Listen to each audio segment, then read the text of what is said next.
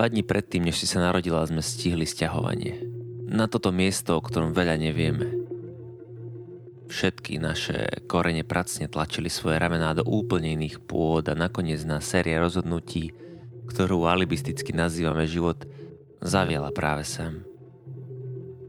Vzťahy s priateľmi v hlavnom meste, ktoré sme tiež len nedávno po mnohých rokoch začali volať domovom, nezostali dlho vitálne.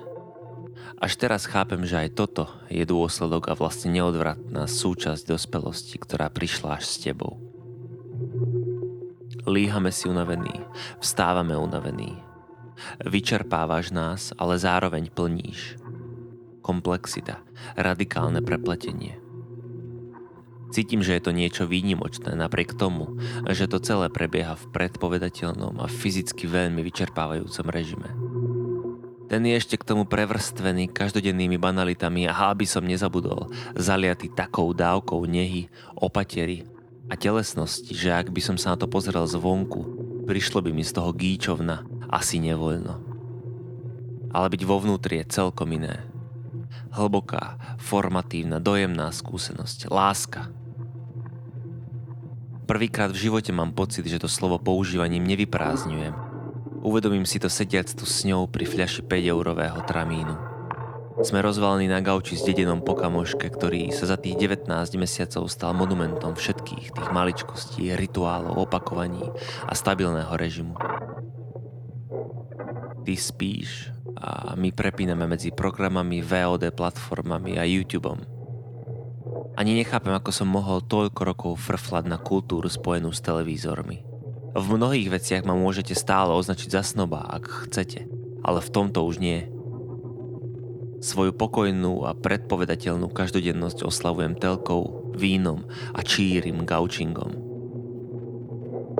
Občas samozrejme nastane vyosenie, ako v toto útornejšie májové ráno. Pri príprave kávy a pečení chleba objavím len tak na stene pri kuchynskom okne malú, flegmatickú, chlpatú mušku. Vlastne to nebola ani mucha, ani motýľ. Postrčím ju, aby bez újmy vyletela z okna. Deň prebehne bez väčších prekvapení. Pracovať, čítať, zarobiť, minúť, najesť sa, prebaliť a poboskať ťa, pohľadiť ju, vypiť dva poháre vína, spať. A potom ráno, podobné včerajšiemu. Káva, pohanková kaša, pohľad z okna. Dnes tu vidím tri mušky, presne také, ako bola tá včera. To ďalšie ráno ich je určite viac ako desať, potom kľudne aj tridsať a o týždeň už každé ráno trávim hodinovým vysávaním viac ako stovky týchto malých chlpatých tiel. Medzi tým tvora určíme. Sú to kútovky, druh Clogmia albipunctata, bohato osídľujúci subtropické a tropické oblasti celej planéty. Dočítam sa, že za posledné desaťročia ich vedci zaznamenali na viacerých lokalitách sveta aj mimo ich pôvodných biotopov. Bolo by jednoduché zhodiť to na drancovanie krajiny, klimatické zmeny, nekonečné distribučné labyrinty plodín a výrobkov. Ale niečo ma na tejto nekontrolovateľnej migrácii priťahuje. V hlave šermujem veľkými príbehmi o podnetnosti tejto situácie, ale zároveň nestíham pičovať na celý tento stav, ktorý ma len väčšmi odťahuje od práce. Po niekoľkých týždňoch ranných performancií s vysávačom som už fakt dosť unavený z toho, že nedokážeme nájsť pôvod a miesto rojenia našich nových spolubývajúcich. Okrem toho sa tu už nejaký čas šíri podivuhodný zápach. Ona si myslí, že je to z pivnice. Vetráme. Nepomohlo. Napadne ma, že je to žumpou. Vetráme inými oknami, no stále nič. Chodím po dome s nosom nalepeným na steny, potrubia, nábytok, zem. Počase si uvedomím, že pach prichádza od podlahy. Odsúvam nábytok, chladničku, stôl. Vypáčim podlahovú krytinu a odpílim podložené drevotreskové dosky. Odkrývam tento chirurgicky vyrezaný kus nášho domu presne pod miestom, kde obvykle stojí jedálenský stôl. Vzrušujúce. Pripadám si ako Fiorelli, otvárajúci hermeticky uzavretú pec, do ktorej nevnikol ani len ten najjemnejší prášok zo soptiaceho Vezuvu. Objavil tak osemdesiatjeden z černalých pecňov chleba. v identickom poradí, v akom boli dvadsiateho tretieho novembra roku sedemdesiatdeväť nášho letopočtu vysádzané. Chvíľu sa nič nedeje, je ticho.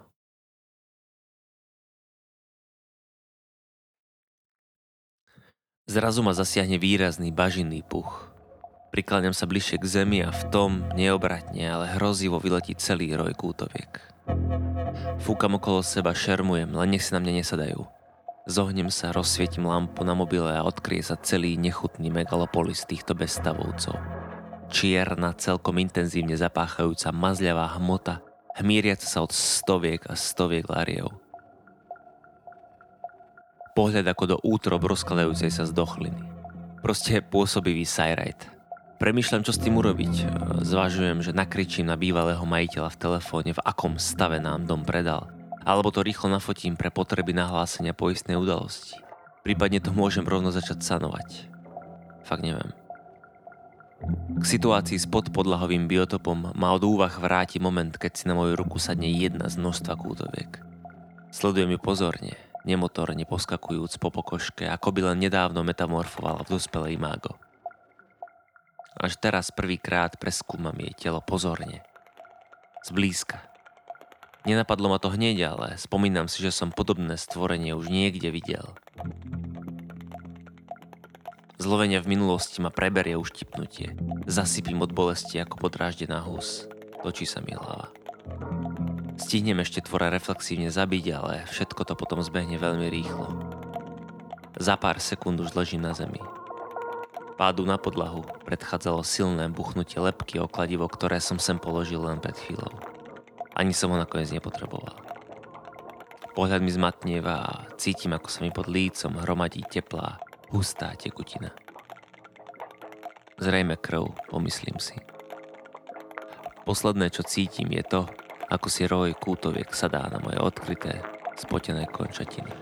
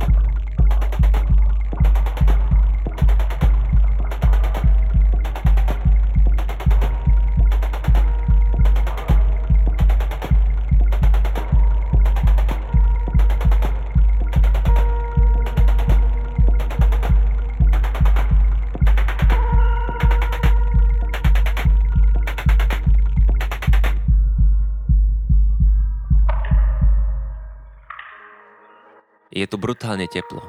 Povie a ja ani nestihnem reagovať. Ostanem ovalený ruchom ulice. Berieme prvý taxík a prekvapí ma, že v deväťmiliónovom meste vie taxikár presne kam ísť bez toho, aby zapol navigáciu. V zápätí sa ocitáme na obchvate ponad letisko a uvedomím si, že mýty o organickosti tunajšej dopravy neboli vôbec zavádzajúce. Za necelú hodinu sme na mieste. Poďakujeme a zazvoníme na zvonček. Pani domu, na Airbnb vystupujúca stroho ako van, nás vpustí dovnútra a ubytujeme sa na najvrchnejšom poschodí tenučkej bytovky v trinástom okrsku. Vybalíme sa a okamžite vyrážame von. Hoci je už takmer polnoc, sme hladní. Zbehneme dole a pred vchodom sa minieme s pomerne výraznou dvojicou. Nízky muž s prísnym pohľadom a ešte drobnejšia slečna, ktorej krása a dokonalý make-up pripomínajú akúsi hrdinku z mangy. Pozdravíme sa a vpustíme ich dovnútra.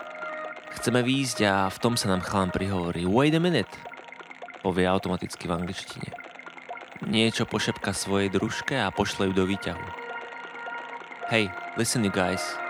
To nemôžete len tak o polnoci v tejto štvrti vybehnúť do ulic. Počkajte, beriem motorku a môžeme ísť spolu, ak chcete. Neváhame. Nastupujeme na motorku za tohto neznámeho suseda. Traja na malom skútri si to za pár sekúnd režeme bočnými uličkami veľkomesta. Po rýchlej jazde, ktorá trvala asi desať minút, si sadáme na večeru v malej rodinnej vývarovni. K jedlu padá niekoľko pív. Hlboko v noci sa vraciame na obytovňu a na balkóne zapalujeme vydatného špeka. Po chvíľke sa objímeme. Takto sme hneď v prvý večer v Saigone spoznali Sonnyho.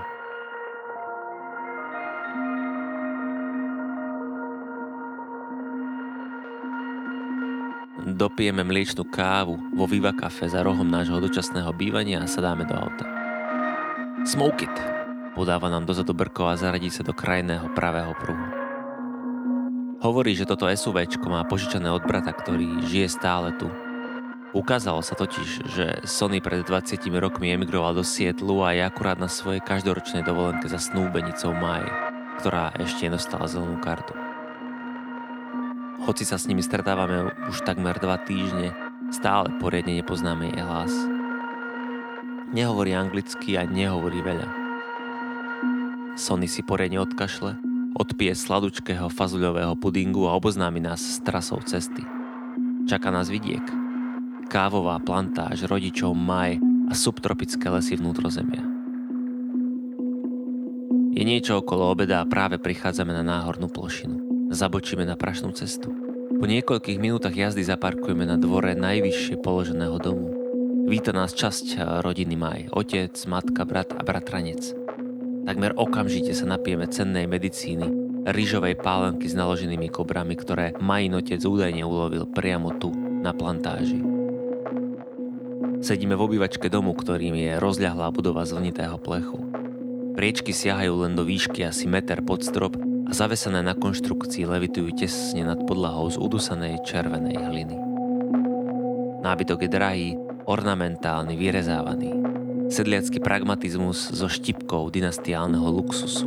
Úplný opak hučiacej metropoly krásnej, podmanivej, ale nevkusne nadbiehajúcej všetkým defektom modernizmu.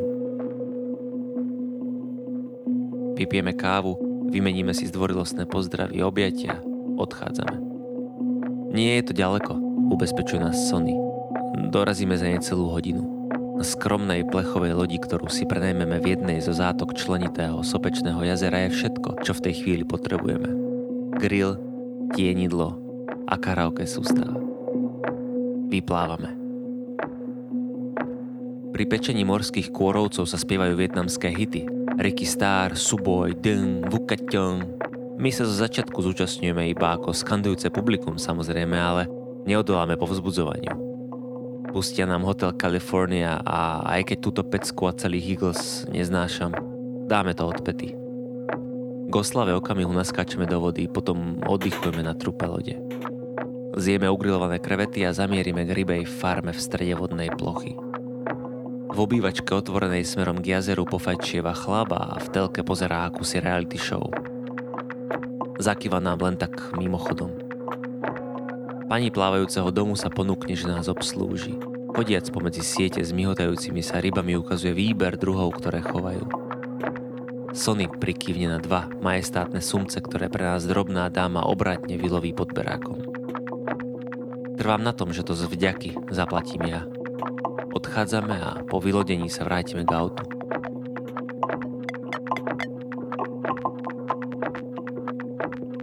Hneď po návrate sa púšťame do prípravy večere. My pomáhame pani Quinn s prípravou vývaru, zeleniny a ryže. Skromné podmienky príbytku sa ukazujú najviac tu, v kuchyni. Pripomína mi letnú kuchynku u mamuci, mojej prastarej mamy z Gemera, v ktorej dodnes celoročne varí prateta Emika. Výjdem na cyklu. Pozdraví ma ven Main, starší brat, ktorý napriedomí čistí ryby. Pozorne ho sledujem. Ako dieťa a nadšený horgás som zabil a vyčistil desiatky rýb a som teda zvedavý, ako to robí Van. Po chvíľke sa mi zdvihne žalúdok zo súcitu k rybám, keď vidím, že fúzy, ich najcitlivejšie ústroje ustriháva bez toho, aby ich umrtvil nejakým rýchlym, podľa mojich predstav bezbolestným úderom do hlavy. Proste ich nožnicami rozoberá bez toho, aby nad nimi nejak empaticky premýšľal. Vidím bolestné krče rýb úplne zbavených dôstojností. Uzemní ma opätovné pripomenutie, že moja existencia je vpletená do nekonečnej siete utrpenia a násilia, či chcem, alebo nie. Tela iných ako objektívny materiál. Chvíľu mi bolo tesno, ale fascinovala ma Venová obratnosť. Usmiali sme sa na seba a vrátil som sa do kuchyne aj s rozporcovanými rybami, ktoré sme pridali do vývaru. Teším sa na ne. Jedlo je hotové, chystáme preto prestieranie. Priamo tu na Štrkovom parkovisku pred domom, kde sa na zemi suší prvá tohtoročná úroda kávy, čierne korenie a banány. Sony, Ven a Maj rozkladajú niekoľko kartónov, na ktoré rozprestrú zdobený koberec. My zatiaľ z kuchyne začíname vynášať misky plné pokrmov. Rôzne druhy ryže, povojník, sparený na cesnaku, ryžové rezance, rybací vývar, holubie vajíčka, koriander, rybacia omáčka, nakladaný zázvor a mleté mäso nejakého spevavca, na ktorého Sony vždy referuje úsporne pojmom Jungle Bird. Otec Maje rozsvieti letku, ktorú priniesol z kúpeľne a všetci si posedáme. Až ma zamrazí z tejto scény. Niečo tak vznešené a sviatočné, no skromné zároveň. Večeru ešte väčšmi posvetí moment, keď Ven naservíruje drink. Do ružového vedra naláme ľadovú kryhu a vyleje doň desať plechoviek piva. Potom z jedného pohára na striedačku zapijeme večeru touto vyšumenou ľadovou desiatkou. Po večeri vonku zostaneme už len my dvaja, Ven a Sony. Sme už samozrejme trochu pripití, ale Venov nápad mesiacom osvetlenej prechádzky v kopcovitej plantáži medzi kávovníkmi by sa mi zdal v pohode aj za triezva. Vyrážame.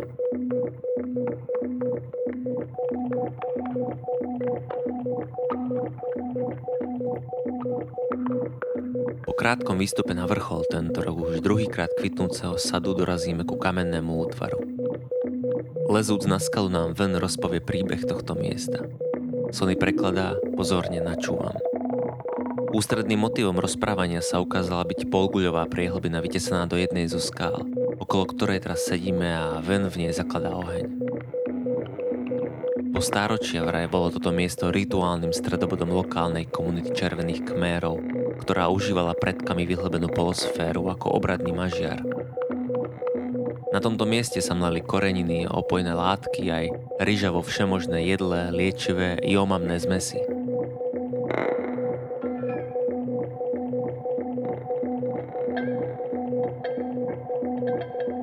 Predstavujem si toto komunitné miesto povedzme pred dvomi generáciami a príde mi vtipné, ak sa po sebe v používaní striedali milovníci opia s bežnými matkami a otcami domácností, čo si prišli nadrviť trochu koriandra do zásob.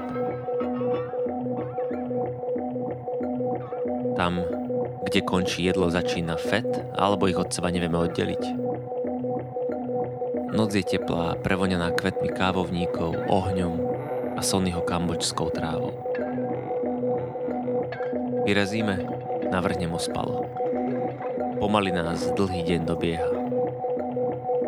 Ostatní prikývnu. Počujte, bolo by možno zaujímavé opýtať sa Majinho otca na rituál, ktorý na tomto mieste robievali jeho prarodičia. Občas to spomína, išlo vraj o akési prijímanie smútku. Povie Sony, prekladajúc Maj, počas toho, ako kráčame späť do domu. Máme dosť. Túto ani inú debatu už nevládzeme rozvádzať. Dorazíme k domu, usmejem sa na Sonyho, všetkých pozdravíme a rozídeme sa do svojich izieb.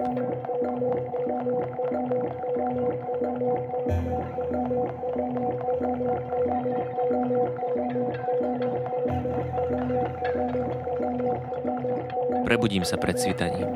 Celý dom ešte spí. Mám chuť vrátiť sa k mažiaru, byť tam pár minút sám.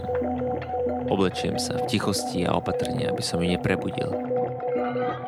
Vyjdem z domu a vyrazím. Nesiem si kus papájového drva tvarom pripomínajúci tlčik a suché plody kávovníka, ktoré sme po včerajšej večeri hodili do pahreby. Sú ešte teplé, keď dorazím na vrch skaly. Vyfúknem z mažiara popol a hodím ich na dno. Začínam búchať. Každým úderom sa cítim hlbšie v prítomnosti.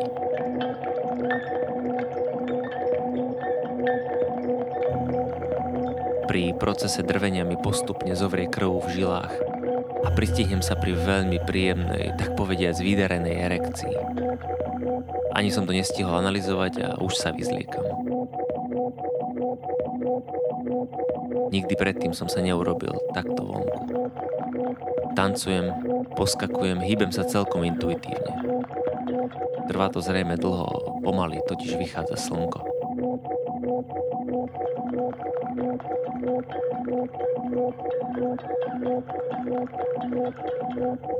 Zastanem. Utriem si špičku penisu a nechám vyschnúť pot na svojom nahom tele.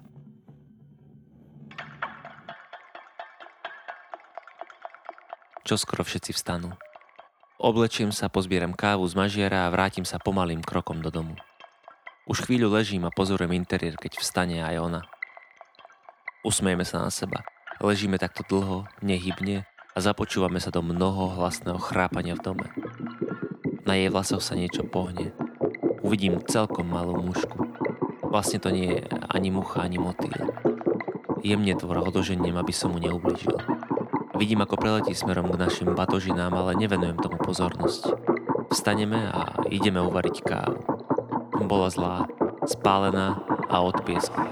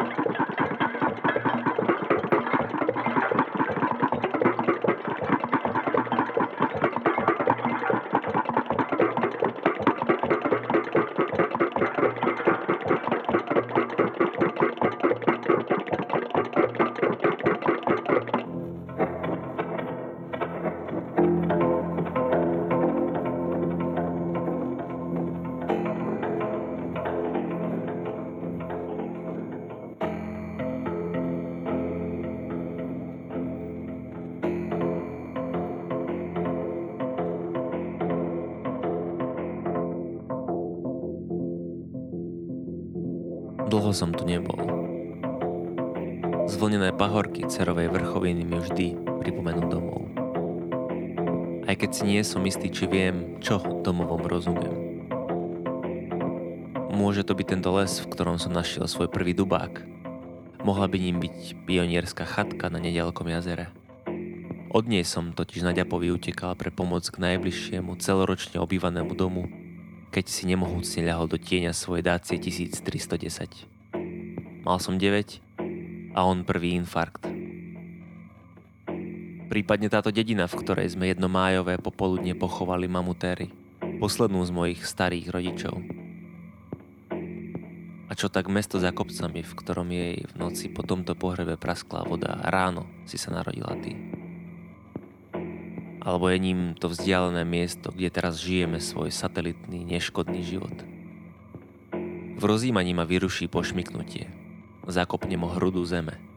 Prekvapí ma, že po odlesnení sa celá severná strana kopca pri Obručnej zosúva každým dažďom nižšie.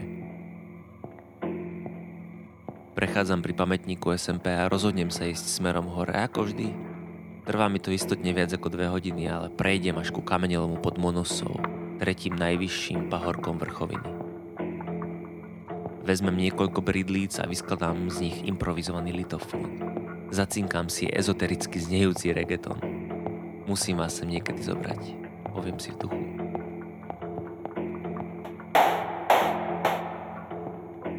Bude asi lepšie vrátiť sa do dediny, mobil som nechal zrejme tam, v dome u našich. Ešte raz pre istotu prehmatám svoje vrecká, ale nie, nemám ho. Kto vie, či ste mi nevolali. Vyrážam teda smerom k nášmu ovocnému sadu pod lesom. Obchádzam kamenelom, tentokrát z južnej strany. Zapadajúce slnko si zo stoviek bridlíc robí veľkolepú svetlohru. Zastanem, na chvíľu sa zarazím. Z množstva lesknúcich sa plôch vystupuje červená búda kdesi na začiatku lomu. Bol tu tento kontajner vždy? Opýtam sa nahlas, ako by som čakal odpoveď. Vyrazím k nemu a po niekoľkých metroch si všimnem, že lodný kontajner je pretransformovaný na akési bistro. Je natretý na krásnu burgundskú červeň s výrazným čiernym logom na každej strane. Obchádzam unimobunku a zastavím sa pri jej zadnej stene. Logo, ktoré je starostlivo navrhnuté, typograficky hravé a citlivo umiestnené aj tu, je nápis Bistro Chan Ga. S vietnamčinou je celá táto situácia ešte bizarnejšia, hoci v neďalekom mestečku malá komunita žije. Ak niečo z jazyka viem, Ga je určite kura. A podľa kresby v logu by som povedal, že Chan bude noha. Takže bistro slepačia noha, pomyslím si. Alebo vlastne bistro u slepačej nôžky, poviem nahlas. Keď to dopoviem, budova sa jemne zdvihne, pomaly a kývkajúc ako nejaký veľký tvor sa na hydraulickej podstave otočí. Zrazu stojím rovno pred vstupom. V celopresklených vchodových dverách vidím svoj odraz. Začnú sa otvárať a naťahujúc si ramená vykúkne nízka, útla slečna. Keď sa na mňa usmeje, postavia sa mi všetky chlpy na predlaktí. Je to Maj, Sonyho snúbenica. Nie je namaľovaná, montérky má špinavé a pod nechtami zatečenú farbu. Ahoj, pozdraví ma radostne ako starého kamoša.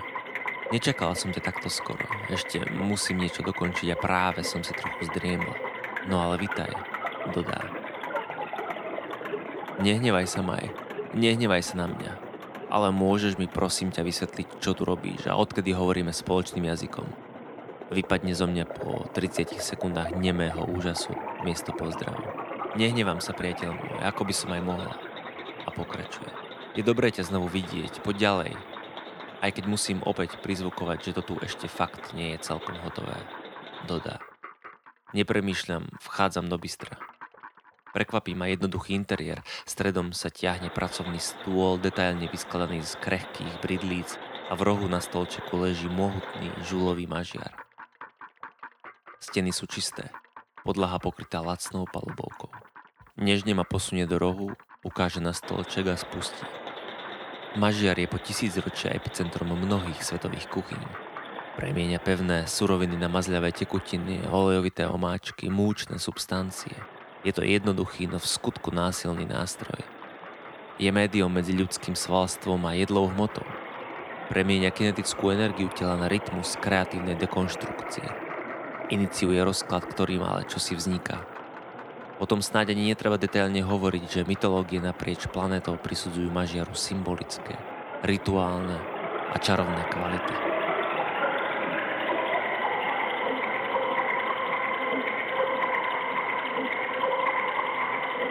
Kelti verili, že premienia dračiu krv na kúzelný prášok.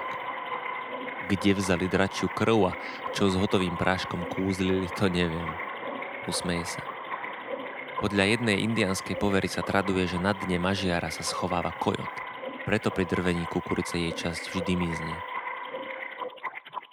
Baba Yaga, tá stará ruská čarodenica, ma obzvlášť baví. V mažiari vraj cestuje na svojich pochôdzkach sibírskym lesom, aby ho mohla lepšie chrániť.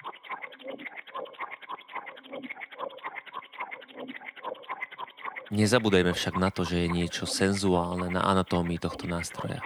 V našich synovietnamských mýtoch je práve toto mimikry aktu párenia jedným z najdôležitejších aspektov procesu drvenia v mažiari. Penetrácia, repetícia, počatie. Vhodí do veľkej kamennej misy za výdatnú hrsť bylín, semien a plodov, zavrie oči a začne zmes drviť. Kým takto zasnene pracuje, prechádzam sa po strohom interiéri bistra. Maj stále pokračuje v opakovanom búchaní do mažiara. Bam, bam, bam. Posledné tri razy a dosť. Zrazu je ticho. Otvorí oči, usmeje sa na mňa. Je to hotové, povie prívetivo a poutiera si ruky do monterok. Prekvapene analyzujem obsah tmavej, mazľavej hmoty a Maj začne hovoriť. Je to omáčka, nátierka alebo pesto, ak chceš, ktoré je vlastne príbehom. Pripomína nám, že svet do seba začlenujeme nielen vďaka rozpoznávaniu jeho geochemických prejavov, ale aj vďaka tomu, že ho jeme. Vlastne zdieľame. Totiž nielen my ľudia sa kombinujeme do rôznych skupín, zhlukov, davov, ale sami takéto kolektívy obsahujeme. Každá sebavedomá črevná baktéria ti to rada potvrdí, ver mi. Doplnila by ma zrejme aj o to, že ak si tým, čo ješ, tak tí, čo jedia spoločné jedlo, reprodukujú svoje individuálne tela z rovnakej hmoty a spolu sa tak neustále stávajú zdieľaným sociálnym telom. Nadýchne sa. Naše spoločné planetárne telo je dokonca okrem minerálov, živín a hmoty stavané aj z emocionálnych nánosov. Pokračuje v rozprávaní a ja pozorne počúvam. Jedlo sa stáva archívom. Rastliny a huby v tomto peste si pamätajú hnojivá, pesticídy, čistiace prostriedky a liečivá, ktoré boli rozpustené v dažďovej vode. Obilné zrná sú pamätníkmi umierajúceho pôdneho mikrobiomu v dôsledku priemyselného hospodárenia. Sú svedkami existenčnej mizérie roľníkov a prepratých grantov.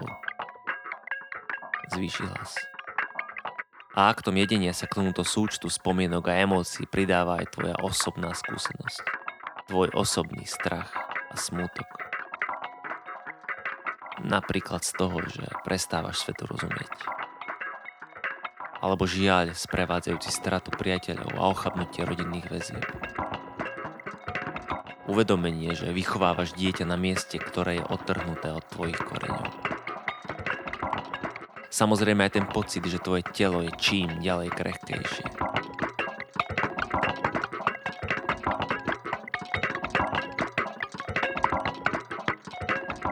Vidíš?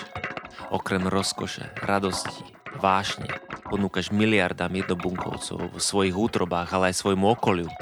A tebe napadneme aj mizériu, strach a apatiu.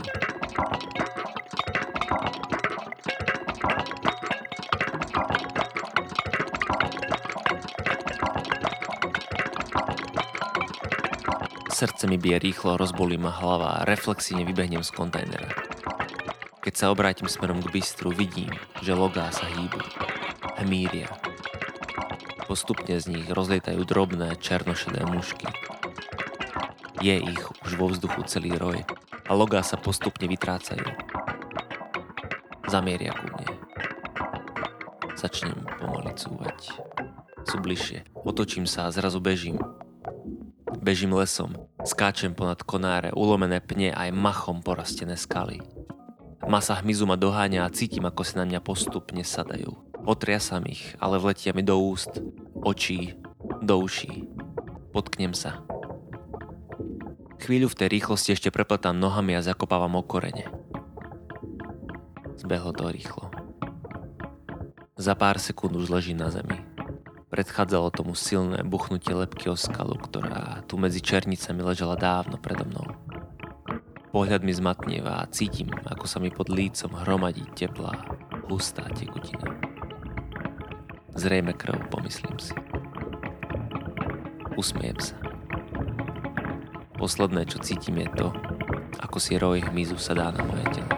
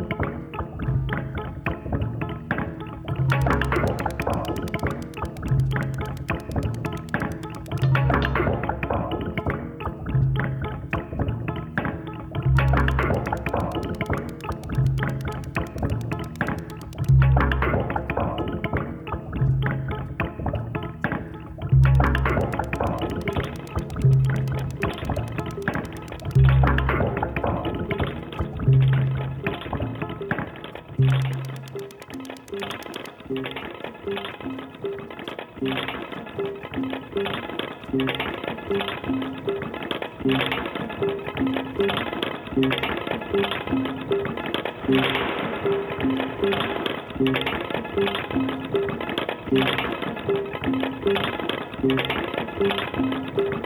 you.